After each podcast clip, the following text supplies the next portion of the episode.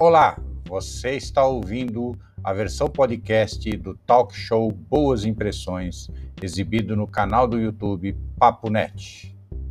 Aproveite!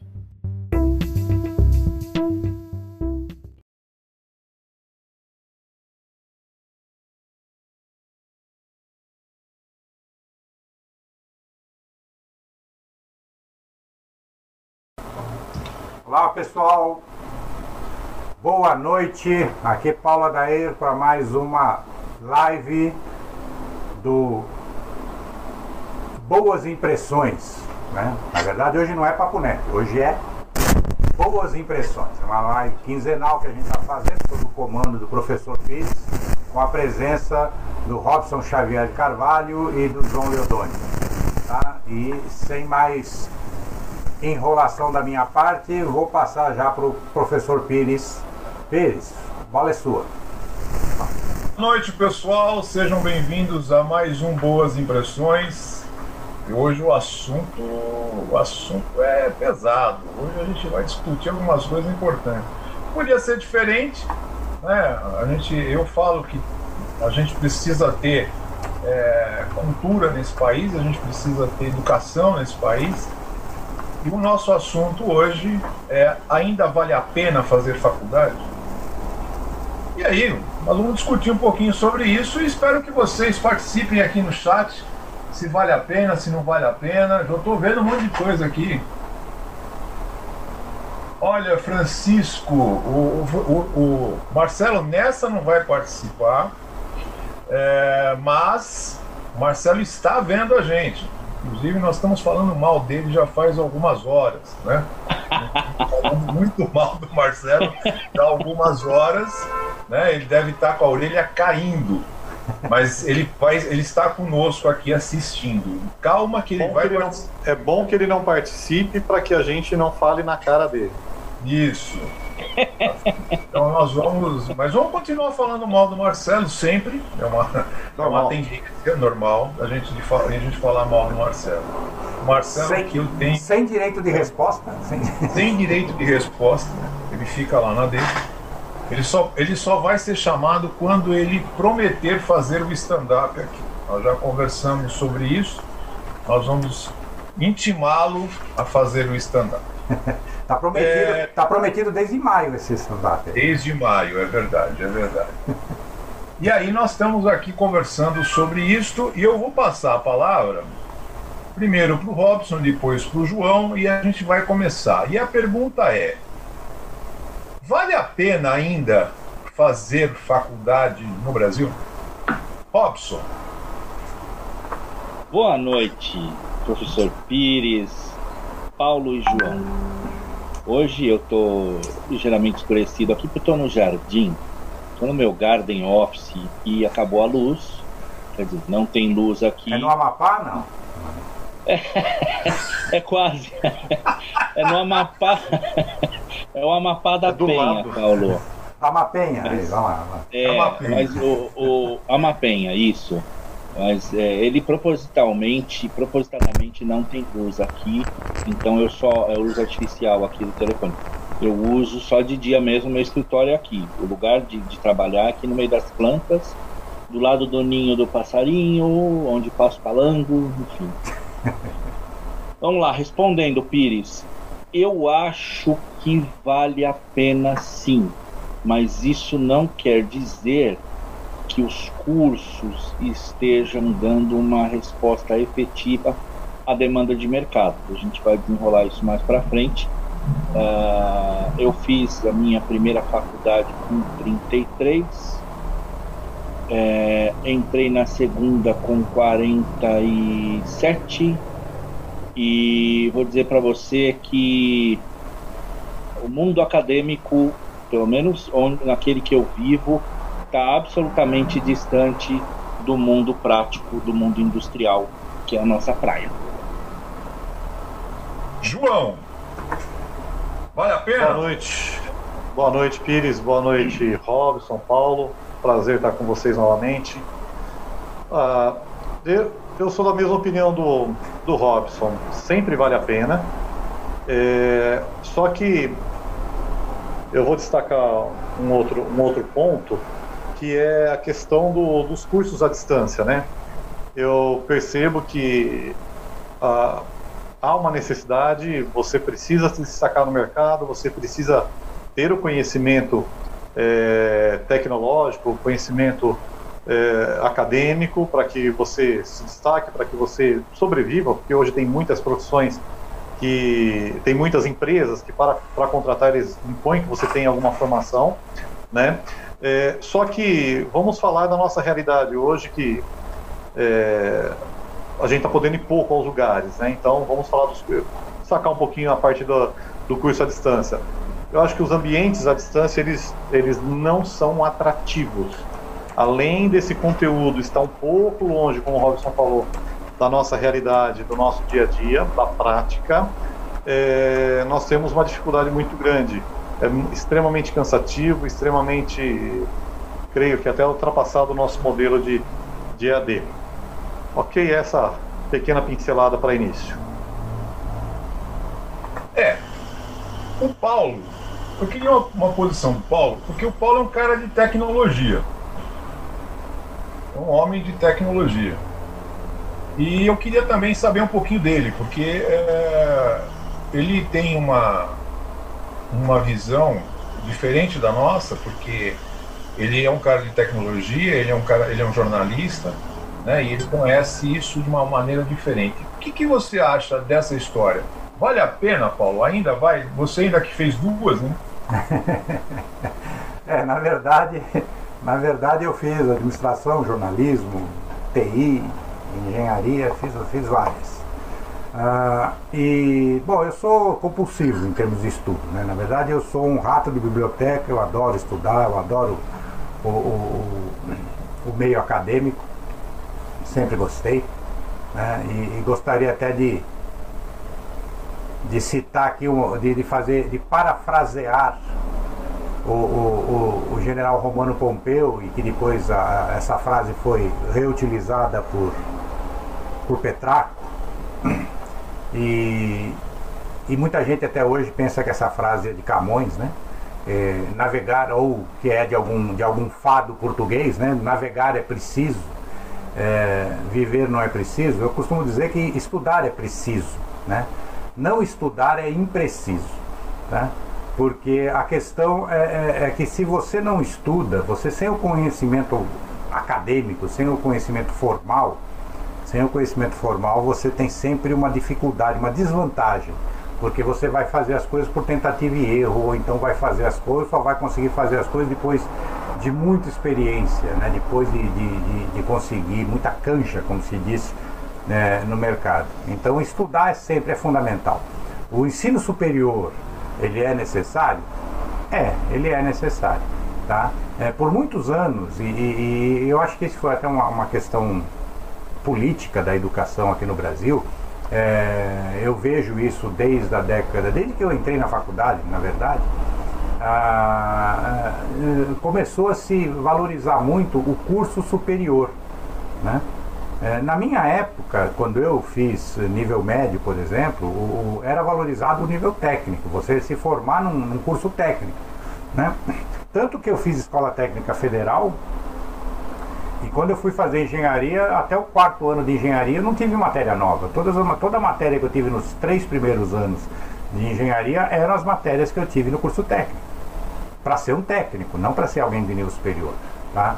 Tanto que o pessoal da escola técnica achava que não era necessário fazer escola técnica federal e depois fazer um curso de tecnologia ou um curso de engenharia industrial, que eram duas opções que não eram plenamente a, a, as opções de engenharia plena, né, da engenharia acadêmica, do, do graduação de engenharia.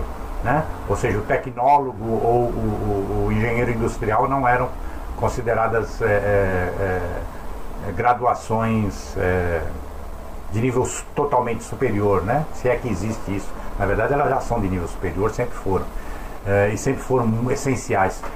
Esse ponto é, é, fundamental. É preciso ter o conhecimento técnico, é preciso estudar e ter o conhecimento técnico. As empresas, as, as escolas precisam oferecer é, é, esse, esse conhecimento acadêmico, metodológico, esse, acad esse conhecimento Mas o problema é que hoje em dia, isso é, um, é uma estatística que não é da agora, foi um, um, um professor do, de ensino médio nos Estados Unidos em, dois, em 1900 não, em 2006, em 2006, se não me engano, não me lembro agora o nome dele, fez uma apresentação onde ele dizia, e esses números são usados até hoje por muita gente, que, que você vai estudar durante quatro anos para matérias que não serão utilizadas quatro anos depois, né? Você vai estudar, você vai se preparar e vai existir profissões quatro anos depois, quando, ou cinco anos depois, quando você se formar, é, que não existiam quando, quando você começou a se formar. E você vai ter que utilizar tecnologias e, e, e, processos e métodos que não existiam quando você estudou. Então, o grande problema, e isso o Robson falou bem, o, o, o João também falou bem, é a questão da defasagem, né? da, da, da desconexão entre o meio acadêmico e, e, o mercado de trabalho. Mas eu acho que ainda é, é, é, é mais é mais embaixo né, a, a, questão, é, é mais fundamental a questão. É, a gente acabou de entrevistar a Carla Rizzi, uma pedagoga, é, que é, ela inclusive participa do PEA, que é o programa das escolas associadas da Unesco, é, para fazer certas atividades e, e certas é, é, atingir certas metas definidas pela ONU. E ela fala, e ela fala o seguinte na entrevista: o professor, a função do professor hoje é ensinar a pessoa a pensar, a, a preparar a pessoa para questionar, para pensar, para assimilar novos conhecimentos que vão surgir. Porque na escola, propriamente dita, não é o conhecimento que você vai adquirir. Você vai adquirir as ferramentas para assimilar, para construir o seu futuro. Você vai conseguir as ferramentas para participar da sociedade, para questionar as informações, para buscar as informações corretas, para para elaborar os métodos para chegar aos seus objetivos. Né? A escola, a função do, do, professor não é mais passar conhecimento, pegar um, um livro de 400 páginas e dar esse livro ao longo de quatro anos. Né? A, a função dele é ensinar como você pegar esse livro de 400 páginas e você mesmo estudar ele, você ter ferramentas para estudar esse livro, para assimilar essa informação e aplicar essa informação. Né? Não, deixa, não... deixa eu te contar uma coisa. Aqui. Pois não. É, é, os dois fizeram faculdade, os dois têm duas. O, o, o Robson não acabou ainda a segunda formação dele, mas está a caminho, se Deus quiser. É, o João, ele é economista e tecnólogo gráfico, né? João, você sente muita diferença da faculdade de economia para a faculdade, porque primeiro você fez economia, depois você fez tecnologia. Você sentiu diferença do modelo das coisas? Como é que era? Ah, tem, tem diferença simples, até porque é, a faculdade de tecnologia gráfica é feita no Senai, né? O que é um, é um, é um outro modelo, né? É um outro modelo que tem muita aplicação prática.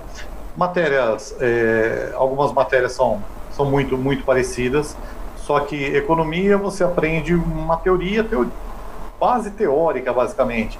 E o Senai não, você pega um gancho da teoria e vai para a prática direto, né? É, eu acho que esse foi, essa foi a grande, é, para mim, a grande diferença. É, primeiro, o conhecimento específico do que eu estava precisando, né? E foi muito, foi muito direto com o que eu estava precisando, né? E também ah, você poder experimentar na, na faculdade ou trazer questões do seu dia a dia e a faculdade ajudar você a resolver, né? Aí não é jogando confete, mas quantas vezes trouxemos problemas para você, Bononato, Marcelo e outros parava-se a aula para resolver nosso problema. E outra, não estava fora do assunto. Era do. Era, então, assim, era pertinente. bastante, bem pertinente e, mu e muito diferente. É, eu, eu, eu classifico assim que são, na minha opinião, dois mundos diferentes. Um bem teórico e outro misturando bem a teoria com a prática. Robson, e você? Você que foi para engenharia de produção depois do curso de tecnologia, né? Isso. É, é, é uma engenharia EAD, né, Pires? Então eu tenho pouco a dizer ainda, porque é EAD, então a massa de, de cálculo e daquela coisa é, mais bruta é muito grande, né? Nos três primeiros anos, com inveja do Paulo falar que os três primeiros anos da engenharia dele ele matou com a federal. Pô, eu tô me sentindo um um zero à esquerda agora, Paulo. Mas é, eu tenho uma experiência importante, duas experiências importantes que eu tive no Senai. Uma primeira foi quando eu estava na metade do curso e nós tivemos uma situação de levar um cara de Houston é, lá na faculdade para conhecer. Esse cara, é, é, embora americano, ele é filho de brasileiros, ele falava um português muito bom e ele tinha desenvolvido uma tecnologia nos Estados Unidos, queria trazer para o Brasil e tal, gostava da área gráfica. Bom, ele saiu, nós saímos do, do Senai de Nigres, indo para o escritório na Vila Olímpia, e no carro ele não parava de dizer que estava impressionado, porque ele só conhecia uh, faculdades em que o aluno tinha a parte teórica, não tinha a parte prática. Então, isso é uma coisa muito é, eu vou dar um depoimento aqui. Né? É lógico que é, gente tem todo um trabalho. Eu, eu saí do Senai, porque o Senai fez os cortes que tinha que fazer para a faculdade. É, foram, não fui só eu, né? Foram 98 professores. Na época foi necessário. Entenderam lá na sede que era necessário e eu não posso. Agora, eu não posso negar que é aquela frase que eu dizia para vocês, alunos, desde que vocês começaram. A gente, você sai do Senai, mas o Senai não sai de você. Isso é uma coisa que vocês podem esquecer, isso não vai sair nunca. Outro dia eu tava, um, domingo eu tava no clube, eu vi um papel no chão, cara, eu fiquei pé da vida. Fui lá, peguei o papel, joguei no lixo. O cara olhou para mim e falou: Nossa, o senhor deve ser militar. Eu falei: Não, eu sou do Senai mesmo. eu sou do Senai. Porque assim, a gente era desse jeito. E Senai tem isso, né? Senai usa uma metodologia muito ativa, né? Porque a gente provoca o aluno toda hora. E o, Robson não participou disso, não tinha, eu não tinha criado ainda, mas o, o João participou do primeiro grupo que nós fizemos lá do Laboratório de Estratégia e Gestão, eu não sei se funciona ainda, mas é um, é um trabalho que eu tenho maior orgulho e que gerou uma ida Angola, com o grupo, a turma que fez o trabalho, não só, não só se destacou no Laboratório de Estratégia e Gestão, atendendo empresa de verdade, a gente não levava case assim, papel, olha, lê o papel. Não. A gente levava o dono da empresa e falava qual é o seu problema e o aluno tinha que resolver. Era esse o, o, o lance da história, né? E os casos e mais casos o João até pode contar um pouquinho depois. Mas nós fomos para Angola e lá tinha tecnólogos gráficos formados em Portugal.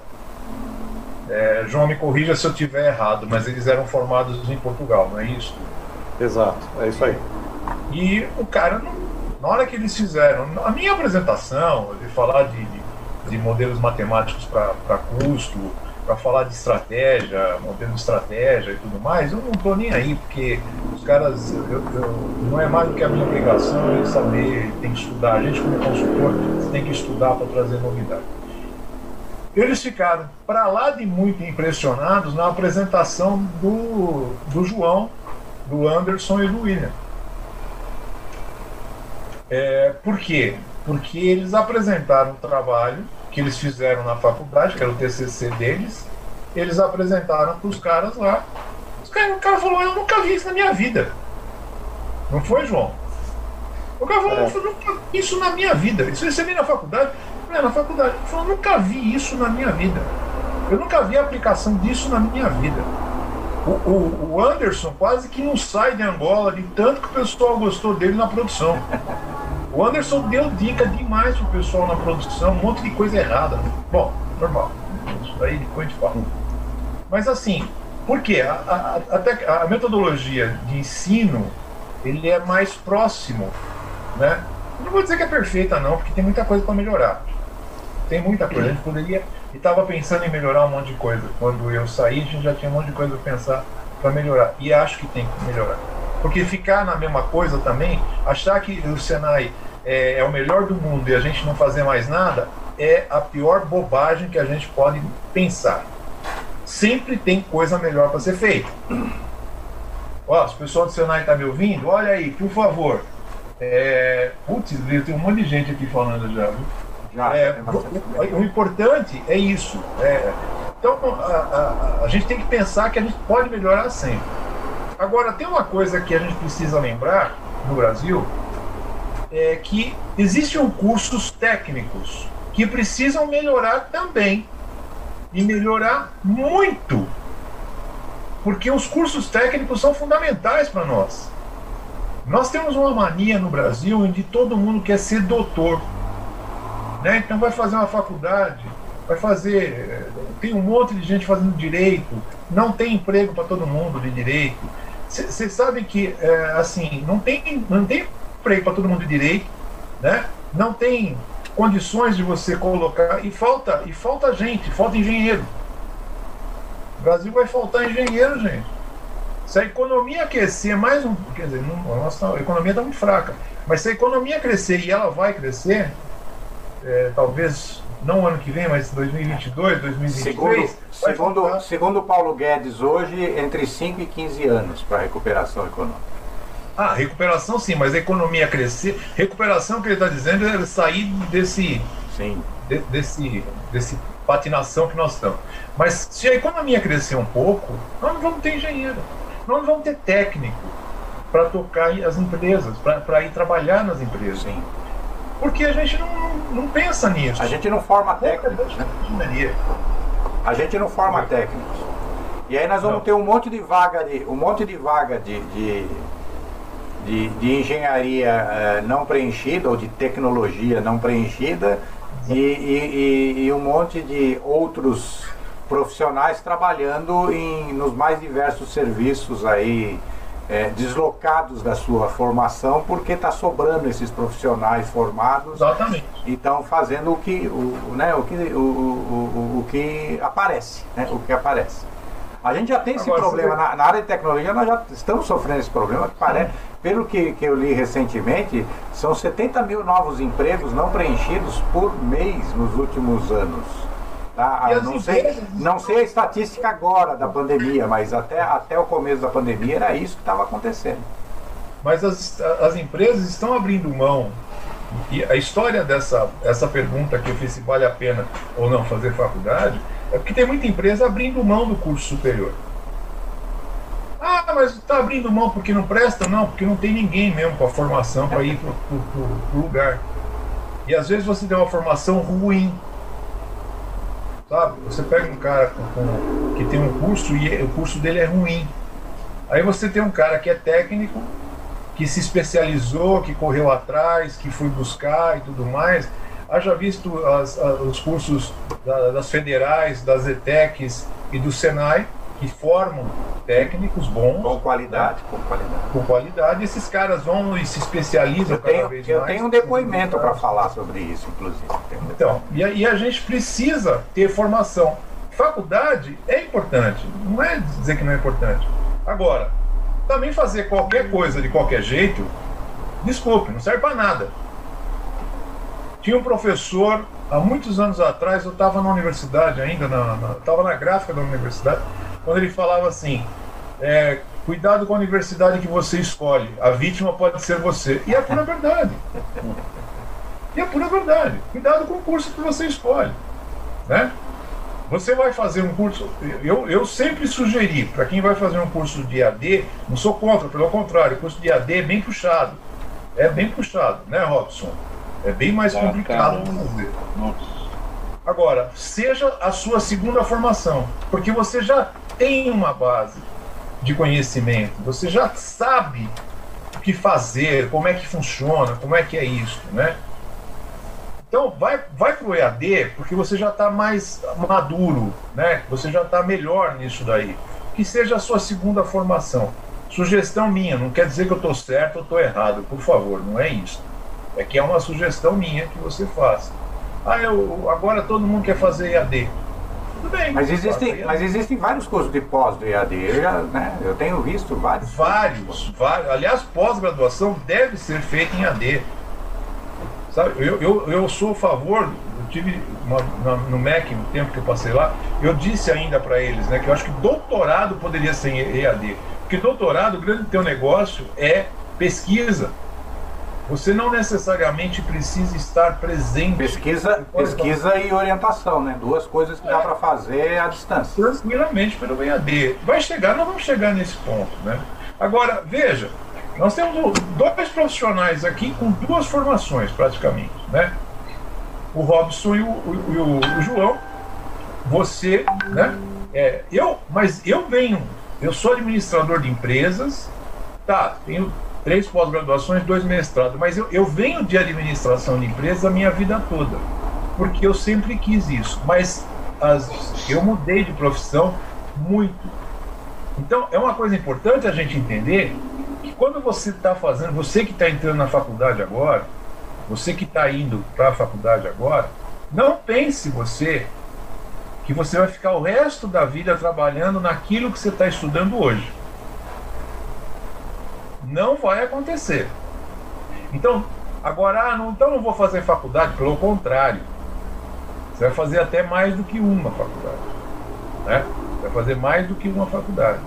O que você precisa é entender que, o que você quer fazer agora, o que você se dá bem agora.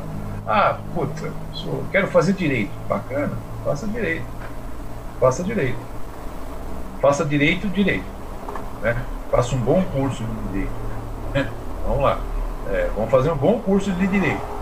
Provavelmente você vai chegar lá no meio da história. Hoje eu preciso de parceiros, de, de advogados que entendam de tributário nas consultorias. Tem alguns que eu, que eu indico até, porque eu preciso de parceiros de direito tributário, de advogados na área tributária. Não é fácil. Eu conheço um advogado que se formou em direito e está se formando agora em ciências contábeis. Falou, Pires, não está entendendo nada do que eu estava falando. Os caras falavam comigo de contabilidade, falavam de, de, de tributário. Eu não entendia nada. Só que hoje ele se tornou um especialista nisso. Ele se tornou um especialista nisso. E é isso que a gente tem que fazer. A gente tem que se especializar. Nós vamos ter que nos especializar. Ah, eu vou ficar sempre como, como advogado tributarista? Não sei. Você pode ser contratado por uma empresa para ser diretor jurídico. A sua, a sua carga de informação é importante, claro que é, mas a sua ação ela deixa de ser técnica, jurídica e começa a ser de administração. É isso que as pessoas também não estão entendendo. O que, que você quer para sua vida lá na frente? Também você vai ter que estudar para isso. Muita gente, eu, eu quando eu fiz meu segundo mestrado lá na Unip, é, 70, 80% da sala eram de engenheiros. E o curso era de mestrado em administração, especificamente em estratégia. Aí você vai conversar com os caras e falar, pô, eu cheguei na, na engenharia e agora eu estou indo para a gestão. Eu cheguei na engenharia aqui, sou sênior, mas eu estou indo para a gestão. E eu preciso ter formação nisso. Eu não posso ficar só aqui nessa parte. Então, é, essa, é isso que eu digo para vocês. A faculdade é importante, desde que também você tem que fazer o curso. Você tem, vou repetir, você tem que fazer o curso. Você não tem que ir lá e, ir lá e frequentar. Você tem que fazer o curso. Depende de você também ser um bom aluno. Não é tirar nota 10, cara. Não é você tirar, porra, você ser o primeiro aluno. Até porque tem uma coisa interessante, uma pesquisa que foi feita nem todo primeiro aluno se dá bem. Engraçado isso, né? Nem todo primeiro aluno. Às vezes você tem uns caras que não é assim, o primeiro aluno da turma em nota, mas é o cara que é mais questionador. Eu tenho um ex-aluno que hoje é dono de empresa, o cara faz um trabalho fantástico na empresa dele. Por quê? Porque espertamente ele levou os melhores alunos da sala de aula. E ele é ótimo em gestão, trabalha bem com gestão de pessoas, lida com pessoas. Né? Então, o que nós temos que entender, o próprio, o, o que nós estamos vivendo aqui, os quatro aqui são donos de empresa. Nós quatro. por razões mil, nós acabamos indo para a empresa. Então você tem o Paulo, tem a empresa dele, o Robson, que tem a empresa dele, o João, que tem a empresa dele. No final das contas, veja, aquela história. O João é economista e tecnólogo gráfico e empresário. Ele tem que gerir o negócio dele. O curso de tecnologia ajudou ele a entender de gestão. O Robson é a mesma coisa. Só que o Robson, além de entender de gestão, ele tem que entender de tecnologia. Assim como o Paulo. Né? Então, é, é, são coisas que você vai mudando. E de repente, e o Robson vem de, de empresas grandes. Robson trabalhou em Heidelberg, trabalhou em Holland. Né? Não foi Rostal. Assim, é, veio de empresas grandes, na área técnica. E hoje, não que ele tenha abandonado a área técnica, pelo contrário, mas hoje tem que fazer gestão. E na verdade, nós estamos fazendo gestão. Todo mundo está fazendo gestão porque está gerindo o seu tempo, está gerindo o seu, a sua capacidade de trabalhar a partir de casa. Tudo isso, coisas que você tem que estudar. E não necessariamente você fez uma faculdade que está falando disso para você. Mas você vai ter que se especializar em alguma coisa. A faculdade, como diz o Paulo, a função do professor na faculdade é te dar o seguinte: os caminhos. É para cá, é para lá, é mais aqui, é mais ali. Você, você pode pesquisar desta forma, você vai achar desta forma. Não é ficar vomitando um monte de teoria, de conceito, de um monte de coisa, porque não, não vai passar disso. Não, você não vai sair disso. O, o aluno, ele, ele, ele sai sem nada. Ele sai com coisas velhas. Ele vai sair com coisas antigas. Você tem que hoje o professor ele é um provocador, ele é um mediador e um provocador. E é isso que a gente tem que fazer. Você vai mediar e provocar. Eu acho que o meu maior desafio hoje é um ser um professor que dou aula em pós-graduação EAD. Hoje é muito difícil para mim é, provocar o meu aluno via EAD. Eu preciso aprender a fazer isso. Eu tenho 60 anos de idade. E eu tenho que reaprender a ensinar via EAD. Eu fazia no Senai um EAD que não, não era nada do que eu faço hoje, era, era bem diferente, né? Bem diferente, até por tecnologias que não existiam na época. E a gente tem que acabar indo fazendo o trabalho de, de, de aprender a todo momento. Fazer faculdade é fundamental. É fundamental você fazer uma faculdade. É, é fundamental você fazer um curso técnico muito bom dentro de uma área que você gosta. O que não pode nunca é deixar de estudar. Deixa eu ver se tem perguntas aqui. A segunda ah, aqui, ó. Vamos, vamos, por partes, como diria o Jack. Tem um monte de coisa. Eu falei para vocês aqui que é usado. Ah, interessante. interessante. Vamos ver. Eu queria entender o seguinte: tem um monte de coisa perguntando, gente perguntando mas está aparecendo, vamos ver aqui, Fernando. Bom, eu não fiz faculdade, mas acredito que hoje também não faria. O ramo gráfico está muito competitivo, porque fechou muitas gráficas e está sobrando profissionais no, aos montes. Francisco, é verdade o que você está falando, é verdade. Mas sabe de uma coisa? Falta tecnólogo gráfico no mercado. Bom, tecnólogo gráfico bom. Falta. No Brasil, nós temos uma defasagem bem grande. É, eu me lembro de estar em. Não sei que eu vou lembrar agora. Acho que foi em Pernambuco. E o cara falou para mim assim: o que você tiver de currículo de, de, de gente, de tecnólogo gráfico, que queira vir para cá, manda para mim que eu vou chamar os caras. É, o, o Robson vai muito para o sul, né, Robson? E o sul também. Bastante. E o sul também está pedindo tecnólogo lá, né? Precisa, Pires. Em todos os lugares precisa. A gente percebe que tem profissionais de outras áreas que vão migrando. É, o pessoal as, são pessoas muito dedicadas que querem aprender. É, seria muito bom. É, eu não sei se o Senai em algum momento vai dar o curso de tecnologia gráfica como EAD, porque é. eu acho que tem uma precisa refletir muito a respeito da parte tecnológica, como que você a faz, é, a executa sem, sem,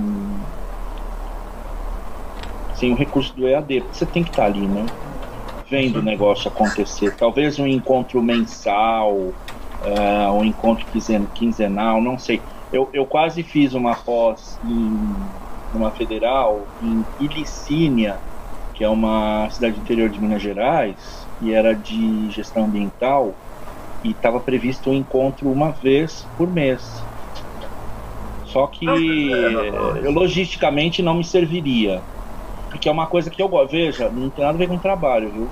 A questão ambiental é porque eu curto mesmo. E o Pires, eu, eu acho que é muito importante que você falou, algumas coisas que você falou, eu queria pontuar o seguinte. Primeiro, é, essa pessoa, eu não, não lembro o nome, a pessoa disse que é, acho que não, não, não faria hoje, que não precisaria. Depende do contexto, mas eu acho que uh, eu acho que o estudo não é descartável. Depende muito do contexto. Tem gente muito boa na área gráfica, tem, mas hoje em dia, por exemplo, uh, a falta de pessoas com aquela base, você falou da base de conhecimento que o professor dá.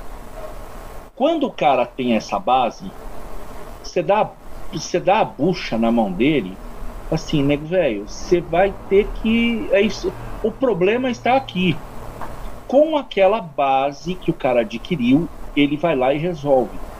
Quando você não tem a base, a capacidade de resolver fica limitada. E aí acaba se valendo muito de. Uh, conhecimentos pessoais, amigos, é a desenvoltura da pessoa. Mas eu acho que essa base ela é fundamental. Eu uso, sempre usei.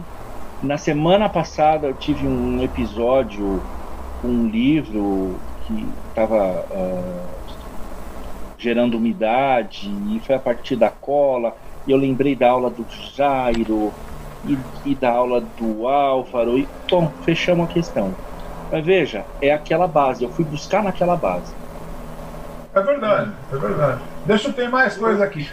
O, o Francisco. É o Francisco o nome dele, é isso? Isso. Na semana. Posso dar um. Claro, fala. Pitaco, um pitaco aí nessa conversa? Seguinte, pro Francisco ele falou uma grande verdade, né? Hoje reduziu-se muito o número de gráficas e tem muita, muito profissional no mercado aí. Mas eu vou, eu vou dar o meu depoimento, que vocês conhecem essa história aí. É, eu, quando, quando entrei para o segmento gráfico, é, eu vim de, um, de, uma empresa de tecnologia bancária, né? Era uma outra coisa.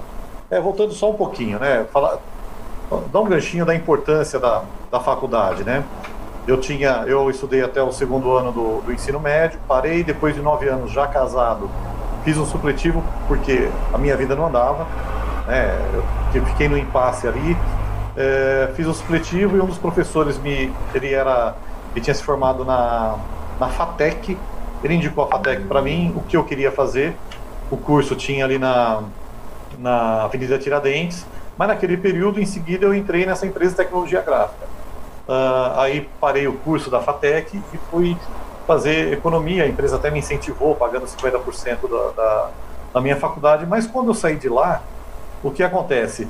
Uh, e cair em gráfica, por, é, eu, fui, eu caí em gráfica por, por uma questão assim do. Eu creio que foi um, um caminho que Deus é, se usou para que dali para frente a minha vida deslanchasse profissionalmente. Mas quando, depois de quatro meses, eu fui convidado para gerir a produção, é, foi por causa do meu conhecimento em gestão. Né? E meu conhecimento de gestão não foi só prático, eu tive uma base teórica. Porém, depois de um certo período, eu já não tinha mais um conforto é, na, na, minha gestão. Eu precisei buscar um conhecimento de, de gestão para o segmento. Né?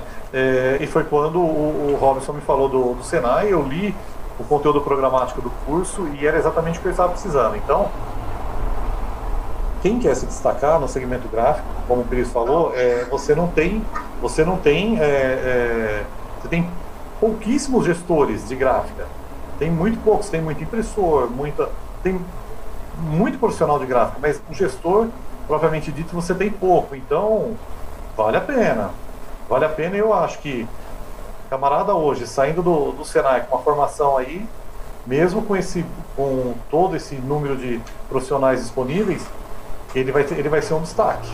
Não sei o que vocês acham disso, mas acho que o camarada saindo do Senai com a formação e com a base do Senai da de gestão, mesmo que tenha esse número elevado de profissionais no mercado, está faltando. E ele vai, ele vai se destacar bem. Eu tive a necessidade de, de, de, de me aprimorar e me dei muito bem onde eu trabalhava. Saí de lá, fui para outra gráfica, porque eu tive base da faculdade. Então vale a pena. Se é, Francisco está querendo, tem esse pensamento, recomendo que ele repense. Francisco falou de fazer uma faculdade de TI. Ótimo! Muito bom. Faça uma faculdade, mas faça bem feito. A faculdade de TI. Eu sugiro até o seguinte: faça uma faculdade de TI. Você não vai sair do mercado gráfico. Você não vai sair. O mercado gráfico cada vez mais está falando em tecnologia. Ontem, perdão, antes de ontem, segunda-feira, eu participei de uma live lá no Ondas Impressas, com a Milton, com uma parte de gente. Tá? E nós falávamos com o Aislan é, Manteigas, Eisner, né? enfim, perdão, vou esquecer algumas pessoas. E acontece que é, nós estamos falando justamente isso, né? O Richard falando sobre isso, o Mauro. É, nós vamos ter muita tecnologia, existem muitas tecnologias de impressão. O que a gente não pode é ficar achando que a área gráfica se restringe offset, tá? Não é só isso não. A nossa área é uma área de tecnologia. Putz, é verdade, é. Faz TI, Francisco. Você vai ver que faz TI que você provavelmente vai fazer uma pós-graduação em gráfico. Fala, Robson. Eu, eu tenho um comentário para fazer, Francisco. Eu trabalho com softwares hoje. Já trabalhei com máquinas e com processo hoje é software. E a base da indústria gráfica é TI. E quem não aceitar e quem fizer vistas grossas para isso, Francisco, vai sair do mercado. Eu vou lhe dar só um exemplo. Eu tenho um cliente, eu o conheci há quatro anos atrás, ele ainda tinha offset, ele é puramente digital hoje, 100% digital na impressão e no acabamento. A estrutura de TI desse cara, ela é assombrosa. Pra você ter uma ideia, ele atende a Amazon aqui. Quando você compra um livro na, no site da Amazon aqui no Brasil, se for uma tiragem, uh, casos de tiragens pequenas, que são compras individuais, muito provavelmente vai cair na empresa desse meu cliente. Ele recebe um único pedido, processa um único pedido, imprime e entrega. Tudo fracionado. Isso é puramente TI. Sem TI isso não existe. Tá? Então, é, veja, toda a estrutura de TI começa em sistemas que ele tem integrados com a Amazon, que são integrados com a gestão da empresa dele, com a gestão de produção também, com a logística, com arquivos de impressão. Então, é puramente TI. Eu, em algumas oportunidades uh, que eu estou dando palestra, eu cito, ou, ou eu cito, ou às vezes algumas pessoas citam é, essas grandes gráficas é, que estão na web, que, que, que, tão, que tem e-commerce. E muita gente fala assim, ah, isso é lavagem de dinheiro, isso porque o cara é amigo do tráfico, ou porque é amigo do, uh, do político. Fala o que é tráfico. Tráfico é uma, uma função interna dentro da gráfica. Pois é. Os caras falam. É, os caras falam. Sempre, sempre falam isso. Ah, não, você é maracutaia. Eu não sou mal educado. Mas muitas vezes a vontade é dizer assim: você tem um milhão e meio só para colocar em TI, numa coisa que você não vai enxergar? Então, é TI. Gente, deixa eu falar aqui, porque tem um monte de comentário, de pergunta. Então vamos lá. É, Marcelo Ferreira, ah, se quiser falar mal de mim, me convida. Eu vou convidar, Marcelo. Você já está na lista de convite.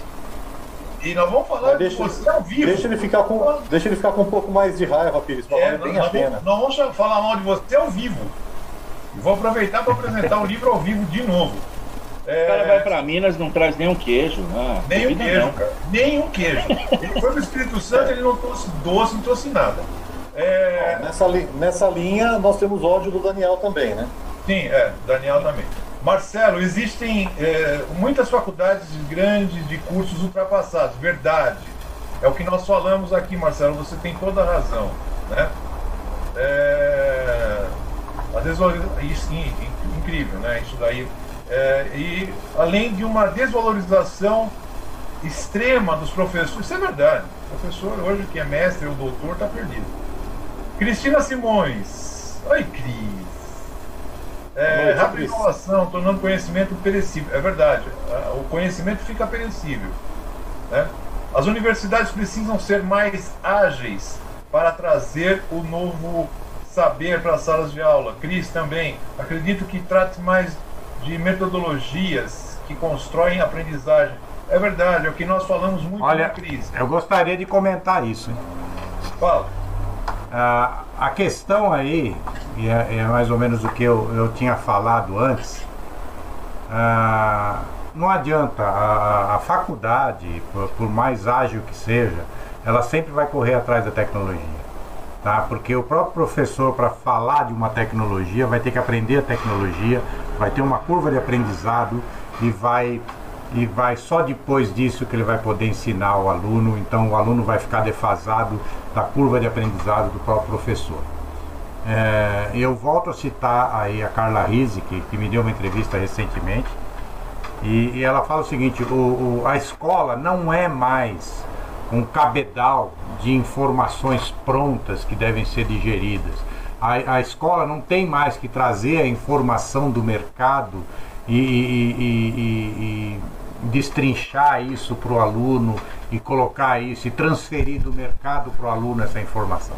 A escola tem que dar as ferramentas para o aluno entenderem o que está acontecendo no mercado, acompanharem o que está acontecendo no mercado. Tá? Para usar uma, uma, uma, uma, uma parábola bem simples, a escola não dá, é, não lê mais o mapa é, para o navegador aluno. Ela dá a bússola, o sextante e ensina ele a ler o mapa. E a viagem é do aluno, a viagem não é mais da escola. A escola não é mais a viagem. A escola não vai mais ao destino com o aluno. Tá? A escola não está lá no destino, levando o aluno para lá. Tá? A escola nem precisa saber onde é o destino. Ela só precisa saber como o aluno tem, quais os conhecimentos e as ferramentas e os instrumentos que o aluno tem é, precisa ter para entender o mundo que estava porque o mundo é muito fluido hoje, o mundo é líquido, estamos vivendo um, um, um, mundo fluido, uma vida fluida hoje. Tudo muda o tempo todo. Então não adianta a gente, a, a, a gente querer que a escola acompanhe o mercado. A escola não vai acompanhar o mercado. A escola tem que nos ensinar a nós acompanharmos o mercado. Era isso que eu tinha para dizer. Aí. A gente precisa ter. É que a gente está falando muito de faculdade aqui, mas eu, como professor, preciso só falar uma coisa para vocês. O que a gente recebe de gente que é, que é analfabeto funcional na faculdade. Já chega mal preparado. Chega muito mal preparado. E se a gente não tiver o primeiro grau, o segundo grau bom, a faculdade, cara, não vai conseguir. Não vai conseguir. A Laís está falando o seguinte: a escolha não, não é fácil. Existe hoje uma oferta enorme, e é verdade, de AD presencial, novas faculdades e universidades. A Laís ela é tecnóloga e ela disse, estou achando aqui, que ela quando ela fez tecnologia, o pessoal tinha tinha uma fama que não é, ah, não é bom, não é não sei o quê. E hoje, na verdade, a gente está pedindo, pelo amor de Deus, o pessoal fazer tecnologia. Né? Tem grandes cursos de tecnologia, é verdade. É, eu, eu, eu citei isso quando eu falei lá no começo, que era, era o que nós pensávamos na Escola Técnica Federal, o que nós pensávamos do tecnólogo e do engenheiro industrial. É, apesar de eles serem essenciais para o mercado, porque é necessário, são extremamente necessários, a, a gente tinha essa arrogância, porque tinha uma boa escola por trás na época, e, e, e, achava, como eu falei, né? Eu fui até o terceiro ano de engenharia sem aprender nada novo. Mas isso é, é, é, era um ponto fora da curva, que era a Escola Técnica Federal daquela época. Né? E naquela época também não tinha muitos cursos te de, de, tecnologia, só tinha a FATEC, aqui em São Paulo só a FATEC e só a FEI, só existia FEI e FATEC. E, e o resto era Mackenzie, Mauá, Fei, é, é, USP, Poli, né? A Poli, na verdade, ITA, eram esses níveis na área de engenharia, na área de tecnologia, era isso que existia. Não, é, por exemplo, eu trabalho com, com um, informática, ah, desde que informática surgiu aqui na. Desde que o termo informática surgiu aqui no Brasil, que aliás eu estava na equipe de redação da revista Nova Eletrônica, que a gente passou a utilizar, de, definiu que esse termo seria usado em português, a informática, em vez de ciência da computação ou outras coisas, porque é, é, em inglês não se usa esse termo informática, é, é um termo francês, né, informatique, é, e eu estou aí de, desde lá, e não tinha curso de informática, não tinha curso de informática na, na década de 80. O primeiro curso de, de tecnologia. Aliás, a primeira vez que falou em tecnologia de informação provavelmente foi perto dos anos, sei lá, 1995, 92, no, não, por aí. Não, foi, foi, antes. Foi. foi antes, mas não se falava em tecnologia de informação. Por exemplo, a primeira faculdade a, a falar de sistema, na verdade era análise de sistemas, né? Sim. Foi, foi uma faculdade de administração que colocou no currículo uma faculdade ali na Tutóia, que era a FAP, né? FAP, FAP, é, Faculdade não. de Administração. FAP. Faculdade de Administração Paulista. Isso, alguma coisa assim. Paulista de Administração. É, é, é que era uma faculdade que, que, que assimilou curso é, tecnologia na sua, na sua, na, no seu currículo de gestão, de administração, né? Porque Gente, vamos lá. Vamos lá. Vamos Marcelo lá. Ferreira, o Google, é, Marcelo gosta, viu? Ele é poeta, né? Poeta é assim mesmo. O Google forma, deforma ou transforma o conhecimento? O que, que você acha? É, João e depois o Robson, o que, que, vocês acham do Google? O Google forma, transforma. É, uma, é um poema isso, né? É um poema. A série é um poema. O Google forma, deforma ou transforma o conhecimento? João, eu acho que depende de quem, de quem acessa e pesquisa e do senso crítico de cada um. Pode acontecer a mesma, as três coisas, depende da forma que você encara. Se você como você falou, né? A gente tem a gente tem hoje uma base muito ruim de primeiro e segundo grau. Esses estão fadados a serem deformados pelo Google. Mas você tem uma base, isso eu acho que o Google depende muito de quem acessa ele e da forma que você acessa. Eu acho uma ferramenta muito boa. Eu não vejo como, como um mal, mas depende muito de cada um. E aí, Robson? Eu concordo com você. Se o cara não tem uma, se a pessoa não tem uma base que favoreça, ele vai pegar aquela informação, interpretar errado, fazer bobagem. Outra coisa, as pessoas elas estão procurando muita coisa pronta, né? Então, a grande característica de busca de Google é alguém querer a coisa pronta. Então, diversas situações que a gente está nessa dinâmica de fazer uma análise, eu percebo que a pessoa do outro lado, seja um colega ou um cliente, ele está querendo um negócio pronto. Pô, não existe. É, nem tudo está pronto. Então, isso só ratifica o que você falou, João. É, na, na verdade é assim, né, cara? Se você não tiver uma base, se você não tiver uma base é, para poder entender se, primeiro selecionar as informações no Google, né? Porque tem muita bobagem que vem disso daí. Você é. mete lá, aparece um monte de bobagem. Um monte de fake news. Um monte de fake news. E mesmo quando você vai para um, uma informação, é que nem assim, você vai. Vou dar um exemplo bem idiota, mas é que às vezes eu gosto de ver. É, você vai, vai lá e fala assim, putz, o que, que é uma derivada? Daí você vai assistir um YouTube de derivada.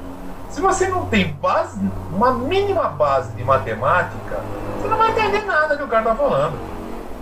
Né? Cálculo integral, se você não tiver uma base mínima, um pouquinho mais né, que o mínimo, não dá para ser tão mínimo assim, mas um pouquinho mais de base para entender o que é uma integral, que tem a derivada e tem outras coisas, porra, você não vai entender nada. Sabe? Você vai achar que aquilo lá, sabe? Se você não passou pelo cálculo 1, você não vai entender integral, né? Não tem...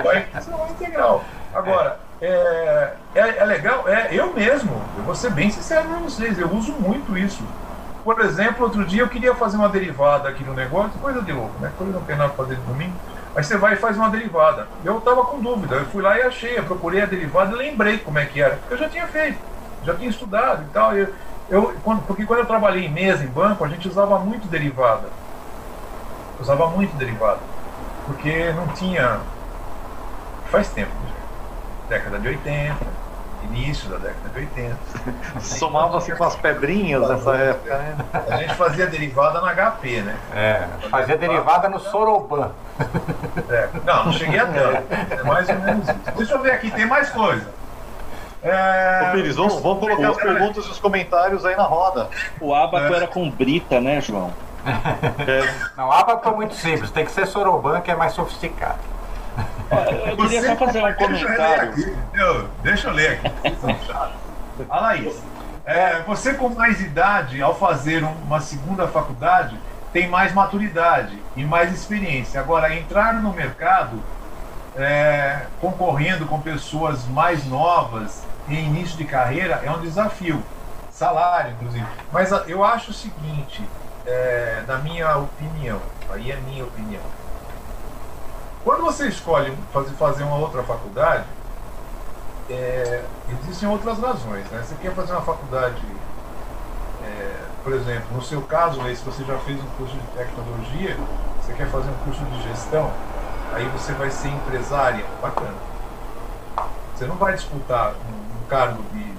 um- ou fazer um curso de economia e ir para um, um cargo de economista quando você tem mais idade. Não dá. Você tem 50, 60 anos, você não vai fazer uma faculdade e vai entrar isso, com certeza não vai. É, mas é, às vezes se você fazer um curso complementar, né? Por exemplo, eu que sou administrador, fazer um curso, acabar o curso de ciências contábeis que eu comecei e não acabei. É, fazer acabar o curso de ciências contábeis, porque vai complementar aquilo que eu faço nas consultorias, nos trabalhos que eu, que eu tenho, né, que eu faço. Ou mesmo fazer um curso de TI, que vai me ajudar bastante. Né? Eu sou gago em TI. É, então, fazer um curso, você tem que pensar desta maneira. Agora, também tem aqueles caras que fazem, eu conheço alguns caras, alguns amigos, que hoje eles poderiam ficar em casa sem fazer nada, e eles ficam. E estão fazendo filosofia, no direito, porque o Alzheimer não chega perto. Então tem essas coisas aí. Deixa eu ver se tem mais. a, que, Ô Pires, a questão que ela colocou aí, a questão da, de, de competir com, com jovens que estão entrando no mercado, eu acho que depende muito, né? Tem bastante empresas que. Algumas empresas aqui no Brasil que estão estão valorizando o conhecimento, né? Sim, estão valorizando. Inclusive estão pegando essa- estagiário com mais de 55 anos. É, pessoal, É, você eu pega- vi, vocês me permitem, eu vi uma reportagem recentemente num jornal aí, de, de, num jornal TV aberta, inclusive, um consultor falando sobre isso. E ele estava dando dados lá, ele deu alguns dados que me surpreenderam. E um dos dados que ele deu é que nas, na retomada agora, durante a pandemia, a, a faixa etária que está mais crescendo contratação é acima de 50 anos. De 50, se eu não me engano, ou de 40 a 55 anos, alguma coisa assim. E é onde mais cresce, porque o pessoal está pegando pessoas mais experientes agora na, na retomada. Por dois motivos, segundo esse, esse especialista. Primeiro, que, que essas pessoas é, é, são mais baratas, são mais em conta, aceitam salários menores. Tá? É, até pela dificuldade de conseguir emprego nessa, nessa faixa etária. muitos já Segundo, é, e segundo que são e segundo que são mais experientes, né? E geralmente e muitos deles é, com, com muito mais especializações, com muito mais cursos, né? Sim. Ah, tem, tem um conceito muito interessante que é usado na USP. A, a USP ela tem uma escola, ela tem um- uma cátedra, na verdade, é, que é gerido lá pela, pela, pela professora Patrícia Tempes, que é a escola permanente.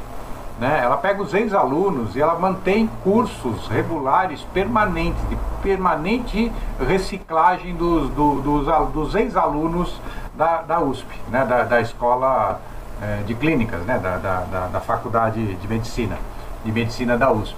E é, uma, é, é um trabalho que já vem fazendo acho que há uns seis ou sete anos, e, e- e tem dado muito resultado, porque na verdade é o que acontece, principalmente na área de medicina, que é muito competitiva, a pessoa precisa estar sempre se reciclando. Né? E eu, eu sou favorável a isso. Eu, eu, eu, eu não me vejo parando de estudar, parando de fazer algum curso, fazer alguma pesquisa, alguma coisa assim. Eu preciso estudar, eu preciso ter alguma coisa na cabeça. Senão não vai. Deixa eu ver se tem mais coisas aqui. Cristina Simões, perfeito, Paulo. Apesar de aprender a sinalizar e aplicar tendo aluno como, como protagonista. É verdade, é isso mesmo. Agora tem aqui o Júnior, deixa eu achar ele aqui. Perdi ele novo. O Júnior. O Júnior comenta: quando o professor não é atuante no ramo, a sensibilidade, a atualização fica um pouco ruim. Isso explica um pouco uh, desatualizações das faculdades. Júnior, é verdade. É, você tem razão. É, eu tenho um problema com isso, sabe? Porque, porque às vezes você tem gente com muito título e pouco conhecimento prático, né? É, pessoas que têm muito título e nunca pisaram no chão de fábrica, nunca sentaram para fazer uma negociação séria ali, de, de ter que negociar caixa, de negociar investimento, de negociar uma série de Você tem toda a razão. É, mas assim, infelizmente a gente tem um modelo no Brasil eu, falo infelizmente porque a gente tem que atuar mais nisso. Que o, o você para dar aula você tem que ter título. Né? Não, não, sou contra o fato de você ter título, até porque eu não poderia ser contra uma vez que eu tenho. Né? Tenho um título de mestre.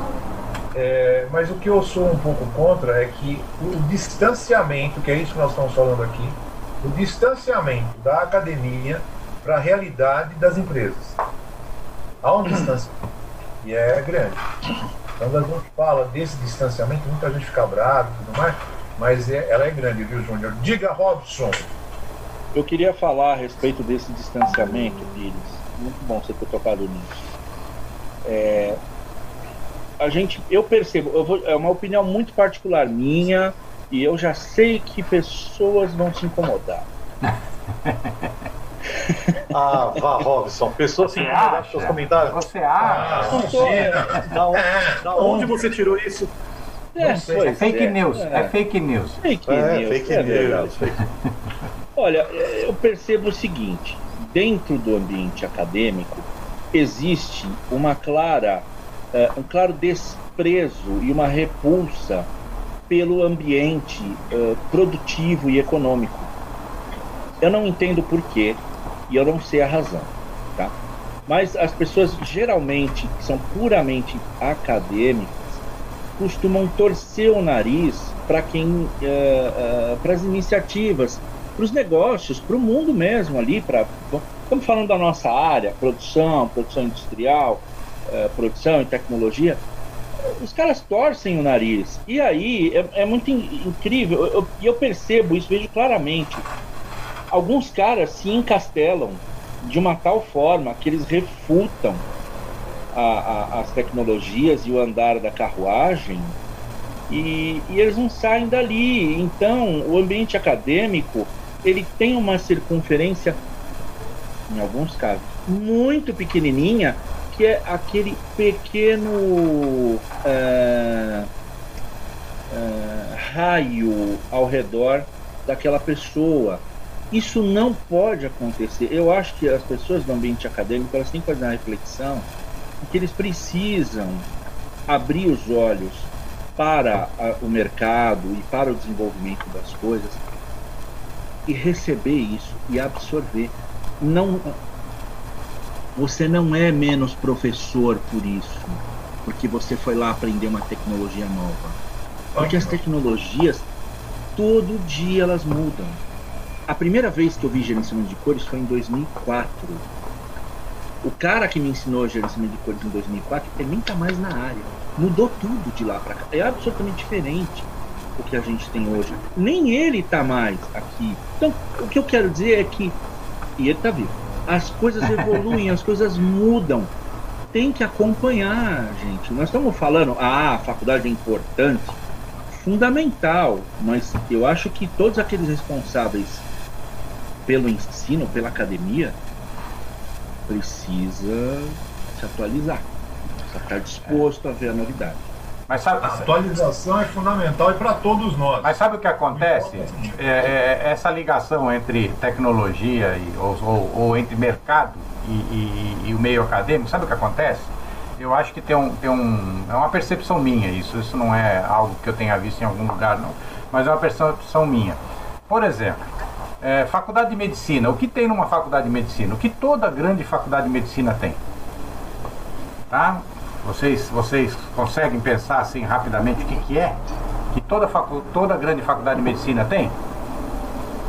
Tem o cara trabalhando direto com. com tem o hospital das clínicas. Toda faculdade de medicina tem um hospital das clínicas. Toda faculdade de odontologia tem um centro clínico.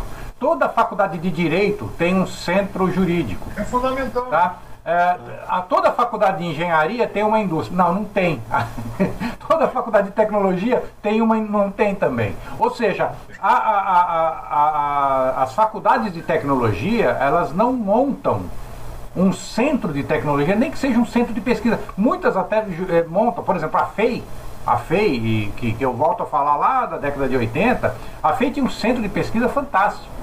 Eles criaram o primeiro trem magnético da América Latina, talvez o primeiro do mundo, um dos primeiros do mundo. É, lá na década de 80, era o Talave, era um, era um trem é, é, de, de, elevação magnética. Ele, eles criaram uma série de produtos num centro de pesquisa. Isso é que falta, eu acho, em muitas faculdades, esse centro de pesquisa, esse, esse, esse centro que, que represente o, o, o, meio em que ela atua, em que a faculdade atua. Como medicina faz, como, do, como, como, a área médica, como, como a área médica e a área de humanas faz. A área de humanas também faz isso. É, a área de, te, de, de exatas não faz. É, o que você está tá falando é trazer a realidade para dentro do, Exatamente. Do, do, meio acadêmico. Exatamente. Eu, eu tive um, eu tive uma. Isso o Senai faz muito bem, né? O Senai faz muito bem é, isso.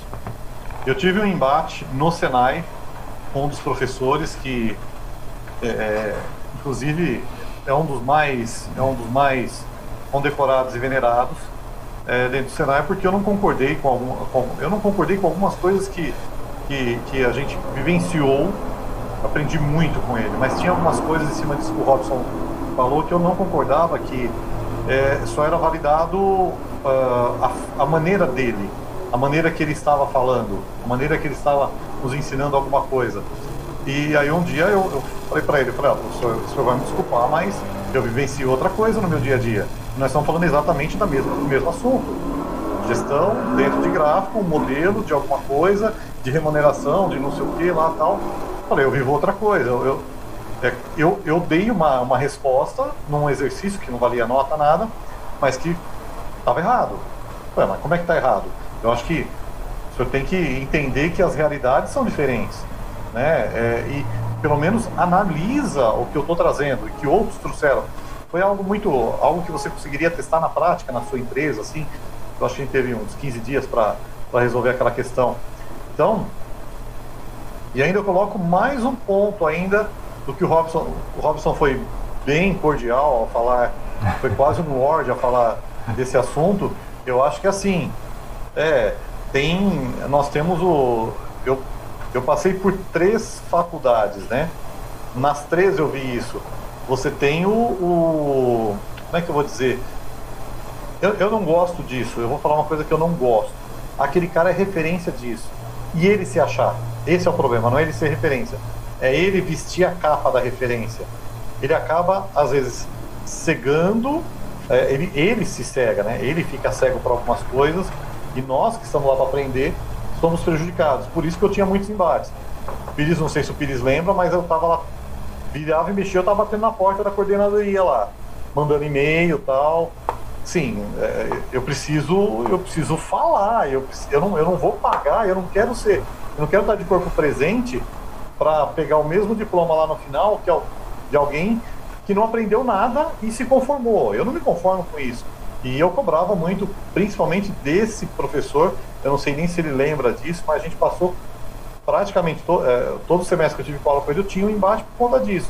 Então a razão dele esbarrava na realidade. Né? Então, isso que o Paulo falou também é extremamente importante. Se todo, todo curso tivesse um modelinho lá, um laboratóriozinho, aproximava muito mais a gente da realidade lá fora. É, eu, eu, tenho uma experiência muito legal que eu vi na Bahia, Senai na Bahia, com. Ô, Pires, não foi você não, tá? A gente brigou, mas não foi você não, tá? Eu nunca briguei com você. Eu só xingava você, não brigava. É, ontem tá foi. Você nunca teve direito de resposta, João. Não, não, é, o Pires não, não deixava, né? Não, não dava essa oportunidade. Eu não vou falar mas, aqui que eu falo para eles no, no, ar, porque. Né? Mas, ó, o Pires, na verdade, é, eu, vou, eu, só tive problema com um professor. Era quase que unânime. É, às, às vezes tinha alguma discussão sempre de alto nível e a gente sempre percebia que os professores eles nos ouviam. Olha, vou citar um caso fora do Senai, né? Não a gente fica muito no Senai. Quando eu estudei na FECAP, é, foi na época que estourou a guerra no Golfo, né? Um dos professores. Pô, que... Faz tempo, hein, cara? Caramba, hein? É. é. Eu não sou tão. Eu não tenho a idade de vocês, mas eu estou um tempinho aí no mercado, né? É, o professor simplesmente que dava, ele dava aula de, de, de política para nós ali, o assunto dele, não lembro qual era a matéria tal. Ele simplesmente parou e ele ficou, eu acho que durante um mês, explicando o porquê da, da dessa guerra, explicou toda a geopolítica, tudo ali é assim, essa, essa, essa mesma política que vocês utilizavam no Senai, a maioria usava, ele ensinou lá, então é muito real, é muito, é muito próximo. Agora, quando o camarada se põe na põe a capa e a coroa do rei, é difícil. Ah, com certeza. João, essa é uma verdade. É, dizem o seguinte, que o bom, o, ar, o virtuoso, o é até o ponto de ser reconhecido como tal. A partir do momento que ele é reconhecido, ele entra num, num movimento de perder suas virtudes, porque ele começa a achar que ele se basta. Isso pode acontecer conosco. Eu tenho, eu tenho alguns clientes, veja, eu atendo isso no, no, país todo. Eu tenho alguns clientes é, que se referem a mim como uma coisa que eu não sou. E eu fico incomodado. E uma vez um deles falou assim: pô, cara, você não sabe. Não, eu, o cara, o cara falou assim. O pessoal você... fala que você fala demais, é isso? Não, né? Também. Aí o cara, o cara falou, não, você não sabe receber elogio. É, não deixa. O Jô Soares, Você não sabe receber elogio e tal, não sei o que. Eu percebi que você ficou constrangido. Eu falei, cara, não fiquei constrangido. É que eu, eu acho, eu não acho que eu sou tudo isso que você tá falando. E a gente tem que manter a humildade, cara, porque na hora que a gente perde a humildade, a gente vira a vaca sagrada. Aí, bicho, fica igual a Maria Bethânia, que você sabia que ela não conversa com a banda dela? Ela conversa com um cara só da banda. Os outros têm que dizer o que eles pensam para um e a Maria Bethânia só conversa com um. Sabia? Sabia não. Método interessante. Muito bem. Olha, nós estamos passando para lá do tempo, como sempre. Nós sempre estamos passando. Tem mais, tem mais perguntas, Pires? Olha, é, tem mais umas coisas assim. A, a, a Cristina, muito bom, Robson. Corajoso. Corajoso. O Robson é corajoso. Depois ele não dorme à noite, mas é corajoso. A academia precisa entender que não há, não há ensino sem aprendizagem. É verdade. E está, é, é esta é a, é a, a pro, esta é própria do aluno, é verdade. É a aprendizagem do aluno, né? com certeza. Marcelo, como tratar os autodidatas nas faculdades sem desenvolvê-los em relação aos conteúdos teóricos. Olha, cara, eu tive muito autodidata na faculdade. Eu tive muito aluno autodidata, cara muito bom. Teve um, um, um menino, acho que o Robson estava na banca dele, que desenvolveu todo um trabalho de pré-impressão em. Não foi em Windows, não foi em Linux foi Linux. É. O cara era fera. O que o, o, esse, esses caras você precisa provocar. Disruptivo. é, ele é disruptivo. Ele é realmente. Ele é um é, cara. É o Celso Júnior. Hoje ele Isso. é. Hoje, eu, eu, hoje ele cuida da tecnologia da Casa Vaticano, né? Que chama VAT. É... Então, é, eu acho que isso daí é uma boa pergunta, Marcelo, porque o professor ele tem que provocar esses caras mais do que normal. Porque eu vou dizer bem sincero para vocês, eu, eu, tive alunos excelentes que tinham conhecimento que eu vou dizer para você é muito melhor do que o meu em áreas de tecnologia. muito melhor. O Celso era um. O Celso, nossa, o cara era fera no que ele fez. Ô, Pires, Mas é verdade. em cima, do, em cima do que a gente falou agora há pouco, é, se o professor não tem a sensibilidade para reconhecer isso, ele mata o aluno, né? Ele mata Ah, o aluno. É, Se tivesse a sensibilidade de saber É conduzir, verdade. A gente quando lida com aluno, e aí eu vou falar como professor que tem aí uns 30 anos de cadeira. É, como aluno, todo aluno, ele tem que ser provocado. Né? Ele tem que ser provocado. Como a Cris estava falando aqui, né? a própria Cris, nós comentamos aqui. Cara, não é aquele negócio de você chegar lá na frente e vomitar um monte de coisa. Não, você tem que provocar. Né? Quando, quando a gente fez o laboratório de estratégia, cara, como é que era? O João vai lembrar disso. Ó, tem um, esse cara aqui vai precisar disso, disso, disso. Vai lá. Olha, nós precisamos desenvolver uma estratégia aqui. Nós precisamos fazer um, fazer um trabalho de marketing ali. Nós precisamos fazer um trabalho de recursos humanos aqui e eu estou aqui para te ajudar. É um modelo do MIT, lógico, que é adaptado às necessidades, aos, às nossas restrições, vamos dizer assim, né? Mas é um modelo que, que eu trouxe do MIT. Ah, foi um O modelo Senai não tem mais provocativo para nós, né? Eu não sei, Robson, sinceramente eu não sei. Também não perguntei mais, eu não tive oportunidade nem de perguntar. Ô Senai, você tem que ter isso, pô. Pergunta lá, porque eu não sei. Aí é o seguinte, é, é- é- cada um tinha um jeito. Às vezes eu tinha que colocar Marcelo, é, o o Marcelo Junqueira, ou até o, o professor Pascoal, querido e finado Pascoal, com, Pascoal ajudou bastante lá, né? é, com os alunos para dizer assim, ó, ajuda aquele pessoal lá que está precisando. Tinha outros caras que os caras chegavam com solução, cara. Não, vamos, ó, a ideia é essa, vamos fazer assim, vamos fazer assado. E os caras já chegavam com umas coisas ótimas. Porque é um tipo diferente de pessoas, é, é um jeito diferente de fazer as coisas, e você tem que respeitar cada um, cada indivíduo. Né? Eu, eu lembro de ter indivíduo que eu cheguei na, na- na quinta aula, sexta aula, eu virei para ele, e na hora que ele estava saindo, eu falei, vem cá, ele vai lembrar disso se tiver assistido. Vem cá, eu queria dizer para você que você está reprovado. Que professor? É, está reprovado. Se você vai ficar nessa moleza aqui, não vai fazer, não vai fazer exercício, não vai fazer trabalho, nem vem mais. Não perca seu tempo seu dinheiro, você está reprovado. Hoje ele é um profissional de qualidade. O cara é bom. Ele, além, mas também era assim, né? Minha esposa lembra bem desse fato. Era- eu estava arrumando a prateleira de livros num domingo, às 6 horas da tarde. Ele ligou para mim e falou: professor, estou estudando aqui, estou com uma dúvida. Não é não. E, e o aluno precisar de mim para estudar, para tirar dúvida, seja do que for. A hora que for, eu vou ajudar, vocês sabem disso, e todo mundo que foi meu aluno sabe disso. Agora, não vem ligar para mim dizendo, professor, não vou. Vou faltar. O que, que vai ter? O que, que vai cair na. O que, que vai cair na prova? Lágrimas. é isso que vai cair na prova. Eu, falava bem isso daí, vocês não lembraram dessa história. Então, Olha, é, só para complementar, Marcelo, você citou o cara autodidata. Velho, eu tenho uma admiração por cliente que é autodidata. Tem alguns caras que compram tecnologia e, e o cara fala assim, como é que eu aprendo isso aqui? Você manda o manual, você manda a informação. Tem cara que mói. Eu tenho uma baita admiração. É, Particularmente são pessoas que eu dou muito valor e respeito. Eu também, eu gosto demais disso. Porque, olha, tive gente. Eu tive um aluno que em matemática ele detonava, mas relações pessoais era muito complicado, porque ele tinha é, síndrome de Asperger. Então era muito difícil lidar. Mas eu provocava e eu consegui fazer ele andar bastante. Mas eu falei para ele fazer um curso técnico, sinceramente. Falei para ele, faz um curso técnico, que a faculdade não é para você fazer o que você quer fazer. Ele queria ser a, a- artista, ele outra coisa. E foi fazer. Fez o curso técnico, acabou o curso técnico no Senai e hoje ele tem um negócio dele. Muito bem. Gente, nós estamos no final, né? O Paulo tem que dormir, ele falou já que ele vai para a cama. O Robson eh, tem que deitar também, né?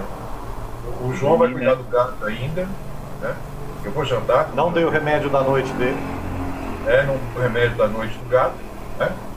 E a gente precisa encerrar. E eu vou deixar aqui aberto, então, para vocês Vamos começar pelo João, porque começamos pelo Robson lá. João e Robson e eu, depois o Paulo faz um encerramento é, ritualístico é, do, do, Boas Impressões. Mas, é, por favor, João, queira dar as suas últimas é, impressões. Bom, pessoal, mais uma vez agradecer aí ao, ao, a, nossa, a nossa audiência, ao, aos, aos, aos, outros três clientes aí dessa, desse nosso bate-papo, que é sempre muito produtivo, aprendo muito com vocês. E hoje, Pires, atendendo seu pedido, eu vou dar uma sugestão de leitura. Olha só, algo que eu estou lendo. Olha, tá vendo, Robson? Quase que inédito isso. Eu estou lendo o seguinte: eu, eu foi emprestado por um amigo meu a Bíblia, a sua história, o surgimento e o impacto da Bíblia. Na verdade, aqui você tem nesse, nesse livro, é da Sociedade Bíblica. Oi? Qual é a editora? É da Sociedade Bíblica do Brasil. Ah, tá. tá? Se eu não me engano, tá menos de 50, tá um pouco menos de 50 reais. Tem, é, tem, muito, tem, é muito interessante esse livro aqui. Ele fala, além da. do 50 reais, se pedir emprestado, você é mão de vaca. Não. Não, gente, é, que assim, né, a, a, pandemia judiou um pouquinho do, dos, dos microempresários do, aqui da região do Braço. Ele é muito importante, é, ele fala, além, além do contexto histórico, ele é extremamente completo, tem linha do tempo, que eu, eu gosto muito de entender essas coisas pela linha do tempo. Ele fala muito do poder da comunicação. O poder da comunicação aqui, no, no caso específico da Bíblia, que a, a mensagem lá era passada boca a boca, depois até chegar na parte impressa, é, no, no, no que foi escrito, né, na parte escrita, é muito interessante. É, fala de, do cristianismo, fala de, de, to, de toda a história que está na Bíblia, mas o contexto histórico, a parte da, da, da, a força da informação é muito legal. Recomendo, viu? É isso aí. Opção. Legal. Uh, Pires, eu peço desculpas, eu não tenho uma dica de livro nesse momento. Não é, está mas, desculpado. É, então ele está estudando, né, cara? Eu tenho, eu tenho muitos estudos, muitas coisas online pendentes que eu preciso dar conta, por isso eu estou dormindo pouco. E isso consome, nossa, consome muito tempo mesmo. É então eu preciso colocar a leitura, uh, retomar minha leitura. É, acho. Não, não, não vou falar agora do último livro que eu li, que é sobre amor. Vou deixar para outro momento. Esse coraçãozinho está vago, né, seu Robson? Porra, João. E o livro é bom, hein? Rapaz. Pires, ele próximo não encontro poderíamos falar. Próximo livro poderíamos falar de amor, né? Também, ué, por que não? O Robson, o Robson poderia pautar o nosso próximo encontro, né? Meu Deus, não pode. Melhor não, né? Melhor não. Melhor não. Mas o que eu queria dizer é o seguinte: é, eu quero agradecer a todos vocês, vocês quatro. Uh, a gente forma aqui o quinteto. Uh, aliás, vocês três. Não, vocês né? três. É. é que eu tenho tá um amigo. Eu, não, eu tenho um amigo. Ele está contando o gato não, do João. Um amigo, na verdade, nós somos em cinco. Mas eu tenho um amigo, imaginário. É um comedor de queijo que ele não é. traz queijo nem doce de leite pra gente quando vem de Minas. Sim. Mas ele está aí está aí. Foi por isso que eu acabei gerando o quinteto. Mas eu quero agradecer vocês. Pergunta do Marcelo, do Francisco, da Cristina, da La Laís. Laís. É, não sei se teve mais alguma. É, pessoal teve, de. Wesley. Wesley também falou, aprendi muito, muita coisa no Senai. É, vou até colocar aqui, porque é, aprendi muita coisa no Senai. É, ministrada por um material didático muito bom e tudo mais. Aí ele fala, o gráfico. É, comecei designer gráfico e parei justamente por falta de oportunidade. Depois fiz um curso de designer de moda, que é um bom negócio também. E aumentou muito a minha profissão. Né? Design de moda, é, nós já estamos tendo tec técnicos e tecnólogos gráficos na área de design, de, trabalhando com moda por causa do tipo de impressão em tecido. É, é bom entender, né? É. Se interagir também, então, está crescendo muito. Se for o Wesley, Wesley Silveira, é, é, que eu tô assim, eu tô aqui é. sem o. Ele, eu trabalhei com ele é, na, na gráfica, na gráfica suporte, que era sublimação. Ele deu uma, ele deu uma, uma guinada assim na vida dele. É um rapaz muito interessado Bom. e muito inteligente, muito inteligente. Bom. Muito bem. Texto é o caminho, né? Texto é o caminho. É, obrigado a todos. Está cada dia melhor. Eu me sinto muito bem aqui falando com vocês e a gente fazendo esse bate-bola. Tá ótimo. Muito obrigado. Muito bem. Gente, eu queria dizer para vocês o seguinte: nós temos algumas coisas aqui para dizer.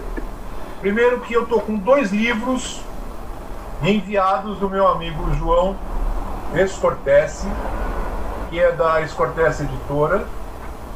É Mulher Umedecida, que é uma trilogia. Esse é o segundo livro da Maria Mortati, né? Mulher Umedecida, o segundo, é, perdão, Mulher Emudecida, Mulher Umedecida e Mulher Enlouquecida. É uma trilogia da Maria Mortati, lançada pela Sportesse. Aliás, eu já li é, alguns, alguns poemas, muito legal. Eu até separei, não vou ler porque não dá tempo, já são quase oito e meia. E Fim de Tarde, que também é muito legal. Fim de Tarde é da Cris Rezende. Fim de Tarde, Cris Rezende, Mulher Umedecida, né, da Maria Mortati. Sugiro que leiam, é muito bom, é muito bom. Eu gosto muito de poesia, me ajuda bastante. Poesia, eu vou contar para vocês. É, o livro do Marcelo, principalmente, que eu estou que eu sempre com ele na mão, é, eu abro poesia, assim, né? eu pego o livro e abro, e leio. Né? E ajuda muito. Né? E tem mais livros aqui para falar depois. E nós temos uma novidade. Nós precisamos de um novo, é, um novo logotipo, uma nova marca para o Boas Impressões. E para isso nós criamos um concurso. Né? E o concurso é, é o seguinte: você cria um, é, um logotipo para nós, um logotipo que nós escolhermos aqui, nós quatro, talvez até a presença do Fantasminha Camarada, o Daniel, o quinto elemento que sumiu, é, nós vamos avaliar, nós vamos analisar e o melhor logotipo, né, que nós assim votarmos, vai receber em casa um livro da editora Escortece. Já conversei com o João, né? É, ele, tá, ele vai, nos, é, vai nos dar aqui um livro da Escortece que nós vamos mandar entregar na sua casa. O João, não sei, talvez ele entregue domingo de bicicleta, porque tremendo atleta de bicicleta, não sei como é que vamos fazer isso. Mas nós vamos mandar para você esse livro. Então, é, entre aí, você vai ver, o Paulo já está colocando Aí nós temos o nosso QR Code e o nosso contato, que é exatamente contato arroba boasimpressões.com contato arroba boasimpressões.com lembre-se que não tem o BR não e precisa. sem acento. E sem acento nenhum é contato arroba boasimpressões.com você manda pra gente o seu nome né, o seu contato aqui para a gente saber quem é você, um telefone de contato, alguma coisa assim, e o logotipo que você sugere para a gente. Nós vamos analisar e assim que a gente analisar, a gente vai informar, a gente vai receber isso, a gente pretende receber isso até o final do ano, né? Nós temos acho que um ou dois ainda boas impressões para fazer, não é isso, Paulo? Pelo menos um. Não sei se dois, né? Não né? sei se vai dar Pelo tempo de fazer o segundo, né? Não sei se vai dar tempo é, de fazer o segundo. vai dar tempo. Mas nós temos mais um para fazer. Podem escrever, podem mandar, fale para os amigos. O segundo seria no dia 24 de dezembro. Eu acho meio complicado. Eu acho Podemos fazer no especial de Natal. especial de Natal. Junto com o Roberto só, Carlos. Né? Só se tiver Vamos o show. Só se tiver o show do Roberto Carlos no stand-up. É. Ou é, é, o show do Marcelo de stand-up. Se houver show do Marcelo no stand-up, nós fazemos dia 24. É, dia 23. Na, na, na, na realidade seria dia 23 de dezembro a data correta. Viu? Ô Pires, só uma, só uma informação. É, nós estávamos às sextas, hoje é o nosso primeiro a quartas-feiras. As quartas-feiras. Agora, a cada 15 dias, às quartas-feiras, estaremos Nossa, aqui. Seria dia 11, o próximo seria dia 11. Isso. O próximo é dia 11. Ó, aí, você já pode colocar aí o, o nosso João, que cuida da parte de divulgação, você já pode providenciar para dia 11. Dia né? 11 e depois dia 23. Aí dia 23, sim. É. E aí a gente conversa. Não, dia 23. Não, não, 23 não, desculpe, desculpe, desculpe, desculpe. Não, aí É, cai a gente Natal. volta depois em, em 2021. Não, não, não, não, eu olhei, eu olhei o mês errado. É, desculpe. É, é dia 9, desculpe, é dia Estamos com uma 9. dificuldade, hein?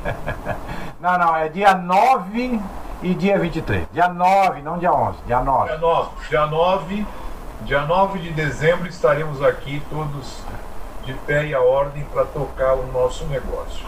E eu peço a vocês, se vocês gostaram, falem para os seus amigos, se vocês não gostaram, falem para os seus inimigos, mas assistam a gente. Mas mande alguém assistir aqui. Muito obrigado, Paulo, é com você. Bom, pessoal, é, na verdade eu não vou fazer o fechamento ritualístico do Papo Net, porque isso aqui não é o Papo Net, isso é Boas Impressões, isso é, isso é o lançamento do canal, do relançamento do canal do João, do Zé Pires, tá? É, aqui no Papo Net, é um- é, utilizando a nossa plataforma, mas o canal é do, é do, é do professor Pires. Então eu não vou fazer aquele, aquele ritual que eu sempre faço no- nas finalizações, mas eu gostaria de recomendar, não um livro, como a gente falou de Google, como a gente falou ah, ah, nessas questões, eu acho que não ficou muito claro ali como é que o Google funciona. O Google ele manda informação de acordo com o comportamento e os interesses da rede. Então, na verdade, se, se, se o assunto que você perguntar de forma de forma simplista, é, as pessoas é, é, clicarem mais em fake news, as fake news vão aparecer em primeiro lugar para vocês do que na- nas respostas do Google. Isso é muito bem explicado, e aí vem a minha recomendação é, é, de, de- a minha recomendação, que não é de leitura, mas é, é de, de, de um vídeo, que é, é o Dilema das Redes. Se vocês puderem assistir no Netflix, o Dilema das Redes, eu recomendo fortemente para vocês entenderem como é que as redes É funcionam. Como é que as redes sociais e como é que os, os mecanismos de busca, os mecanismos de informação, como é que a era da informação está se, se estabelecendo eh, eh, e, interferindo no comportamento da sociedade e até interferindo na própria evolução da sociedade. Tá? Então eu recomendo fortemente que você assista. E agradeço imensamente a presença de todos aqui. Nos vemos dia 9 aqui no Boas Impressões, que está crescendo cada vez mais, está tá, tá tomando corpo, está tomando, tá tomando propósito, né? Tá, tá, e, e- eu estou muito feliz de participar aqui com todos vocês. Tá? E lembrem-se, só para.